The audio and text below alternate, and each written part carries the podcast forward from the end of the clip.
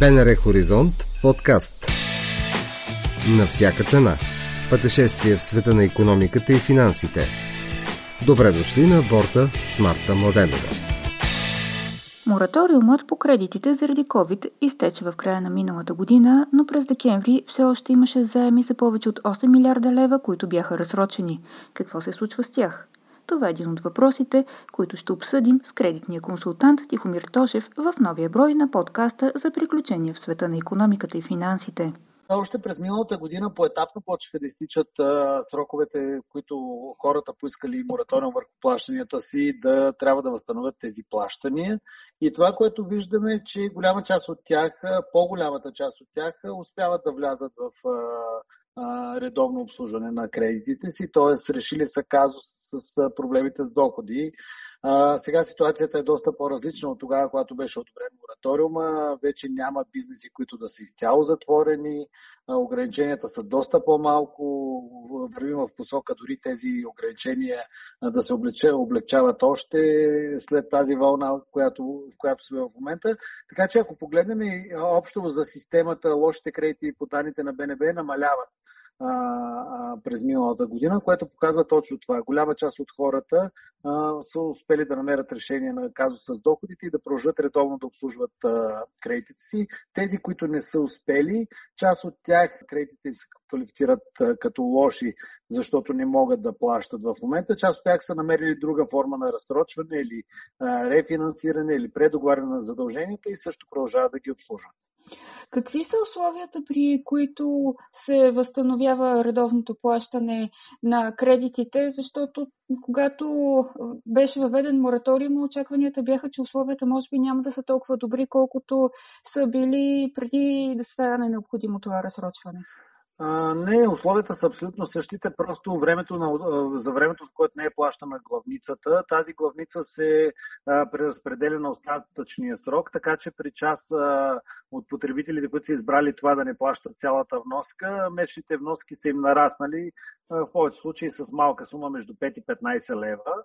А, така че те продължават да си ги при същите лихвени нива, при същите условия с а, този лек ръст на месечната вноска, който се дължи на това, че главницата, която не е плащана през това време, е разпределена върху останалите месечни вноски. А банките как подходиха към новата година и по-специално към очакванията инфлацията да се запази на високо равнище през цялата 2022? Ами, за сега ние видяхме едно увеличение от 1 януари на част от таксите, основно на таксите, които са на банковите такси за различните услуги, които са на гише, така наречените услугите, които се ползват в офис. А, при кредитите е, не виждаме промяна. Лихвените нива от края на миналата година се запазват. Естествено, в различни периоди ще виждаме през тази година очакванията са, че ще виждаме банки, които ще стоят с малко по-високи лихвени нива, с цел да запазят така добър марш и добри показатели на печалбата на банката и други банки, които са по-агресивни и ще искат да привлекат повече клиенти, които пък ще намаляват лихвените нива. Така че нашата работа на кредитните консултанти става още по-отговорна през тази година да следим много добре тези тенденции в банките и да насочваме винаги нашите клиенти към тези, които в момента са с най-добри лихвени условия тъй като със сигурност Федералният резерв най-вероятно ще направи повече от едно повишение, дори се говори вече за три. Посланията от Франкфурт са, че тази година няма да повишават лихвите. А, може ли вече ние да мислим в тази насока или 2022 ще си остане при много рекордно ниско равнище на лихвените проценти при кредитите? Да, очакванията са за България, че ние ще запазим рекордно ниските лихви по кредитите си през тази година, заради голямата ликвидност, многото депозити, нулевите лихви по депозитите, така че банките имат достатъчно пари, които трябва да, част от които да раздадат като кредити и те ще са в, и тази година в голяма конкуренция в борбата за клиенти, което ще държи лихвите на нивата от миналата година. Естествено, дълго дългосрочно и ние винаги казваме на, на нашите клиенти, че дългосрочно а, лихвите ще дойде период, който както това повишение в Штатите се случи едно и се очаква да има още едно повишение на лихвите, когато лихвите и в Европа и вероятно в България могат да тръгнат леко и плавно нагоре. А, повечето клиенти, хубавото е, че повечето клиенти оценяват това и не са рисково настроени в момента. А, кредитите, които теглят и вноските, които избират да плащат, а, в разумните нива спрямо семейния бюджет. И за това просто всички хора трябва да го имат предвид това, че ще дойде момента, в който лихвите ще тръгват плавно нагоре. Това дали ще е следващата или последващата година, ще видим как ще се развие тази година, но за сега, за тази година прогнозите и очакванията са, че лихвите ще се запазят около нивата от миналата. Предупреждението на БНБ за все по близка ситуация до прегаряне на жилищния пазар и съответно потенциалните рискове пред ипотечния сегмент от кредитирането стават със все по-твърд тон. А, предупрежденията, това е ролята на Централната банка, да предупреждава, когато вижда, че има риск, възможен риск в системата. А, да, ръста на ипотечното кредитиране за миналата година е а, малко над 17%, над 5 милиарда са раздадените кредити, цените на имотите нарастаха с а, около 12%. А, всичко това е един сигнал, че а, този пазар а, почва да е, почва да е твърде динамичен по отношение на ръстовете и на обемите кредити и на цените на имотите и че ако това продължи следващите няколко години, най-вероятно ще доведе точно до прегряване на пазара и дори за участниците. А, така че надявам се всички участници на пазара да чуват тези предупреждения. Естествено, то за банките се измеря и в а, повишение на а, а, антицикличен капиталов буфер. За сега смятаме, че и ръста на цените на имотите, и ръста на кредитите все още не са обезпокоителни. Ситуацията е далече от това, което видяхме през 2008, когато се спука балона, който се наду, почва да се надува от 2003 година, но тогава от 2003 до 2008 година цените нараснаха с почти 130% само за 6 години, докато сега последните, години, последните 10 години ръста на цените на имотите в България е 43% доста по-различен от тогава. Имаме доста сериозен ръст на доходите в сравнение с доходите в периода 2003-2008.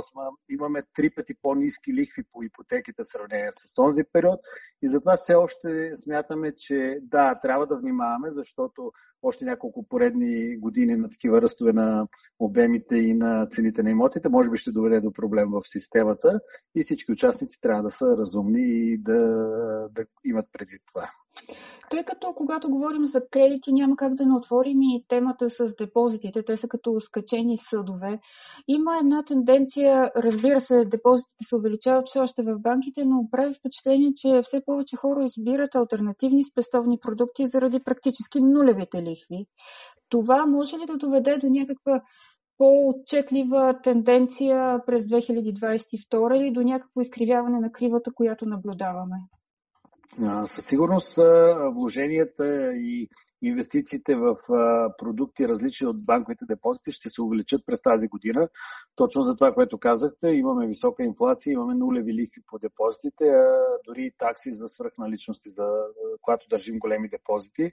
Така че аз очаквам всички други инвестиционни альтернативи да нараснат търсенето е, е, и инвестициите в подобни продукти да нарасне през тази година. Ръст ще имаме обаче и при депозите, въпреки инфлацията и въпреки нулевите лихви, защото за голяма част от българските потребители другите варианти за инвестиция все още са недостатъчно добре познати, те не са с нагласта да поемат рискове, а, по-големи рискове за техните пари. Другите инвестиционни възможности нямат това голямо предимство да са гарантирани като банковите депозити до 100 000 евро. Така че да, ще намалее ръста на банковите депозити, но аз очаквам, че и те ще продължат да растат през тази година. Ето до някъде, да речем, примерно, живото за страховането се подкрепи от ипотечното кредитиране, защото това е едно от условията.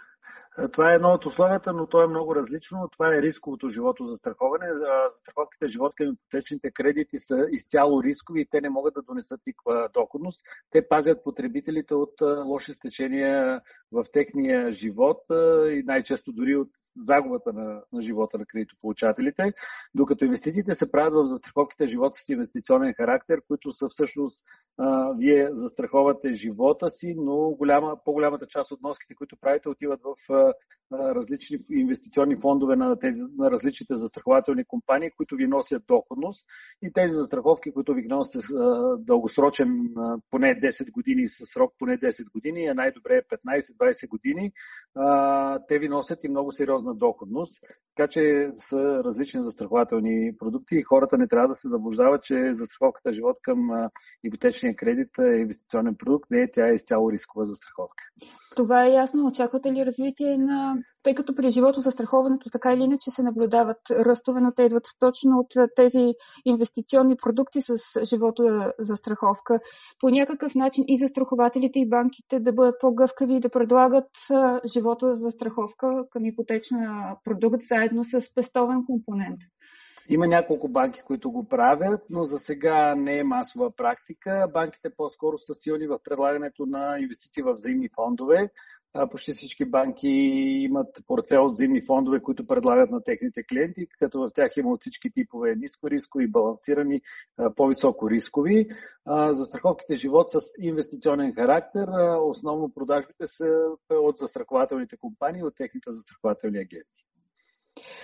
И а, накрая, тъй като все пак, когато говорим за кредитиране, не бива да изпускаме и бизнес кредитирането, защото като че ли тенденциите, които виждаме там, след това се пренасят при а, ритейла, при потребителите.